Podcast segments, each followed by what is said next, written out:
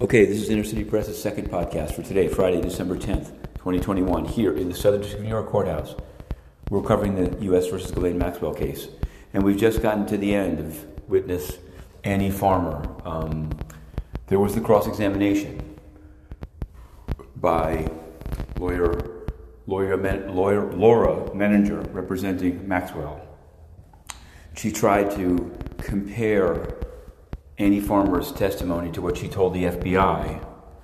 For example, this is the kind of thing she zeroed in on that she told the court this morning that when Maxwell had uh, touched her breast, she'd been naked, but she told the FBI or a journalist that she'd been topless but wasn't sure about her underwear. That was one uh, thing she zeroed in on. Then, Menninger tried to zero in uh, on statements made to the Epstein Victims Compensation Fund, um, in which a box had been checked that sexual abuse took place in New York. And she said, So are you saying that the grabbing and stroking of your hand in the movie theater in New York and stopping when older sister Maria looked was sexual abuse? Annie Farmer, you know, cool, calm, and collected, said, That was a box that was checked. I was entirely forthright in my written responses. Matters turn to the matter of the boots, the boots that were purchased uh, in New Mexico by Epstein for Annie Farmer. Somehow, Menninger thought it was a big deal that Annie Farmer has continued to wear the boots, as if this was some kind of an admission. And Annie Farmer said, I don't wear them to work, I wear them when I two step. And she said, So you wear them when you're dancing, and now the heels are worn down. Again, what the jury is going to take from this is unclear. Um, but now it's almost over, and the next witness is a guy called David Mulligan. They've taken a break.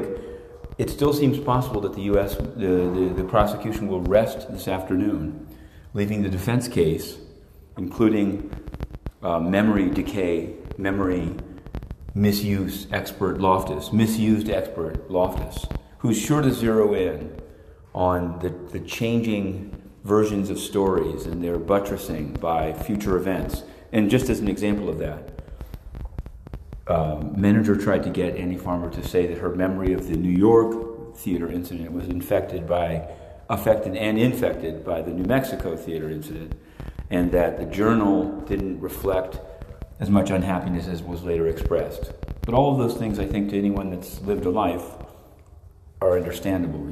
So, in any event, that's it. We're getting to the close here.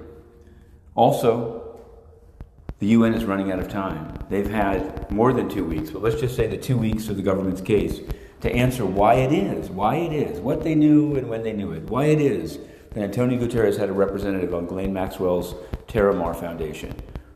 What about the Epstein UN Fellowship? And not only they haven't answered at all. Today, in fact, in their briefing, there was a statement there's no more questions. There are no questions at all. No, we emailed questions totally corrupt. The UN is totally corrupt. Those concerned about child sexual abuse should look closely at the actions of UN peacekeepers and the actions of Guterres in flying them out without any punishment and banning the press that asks. It's the three minute drill. We've got to get back in for this next witness, David Mulligan.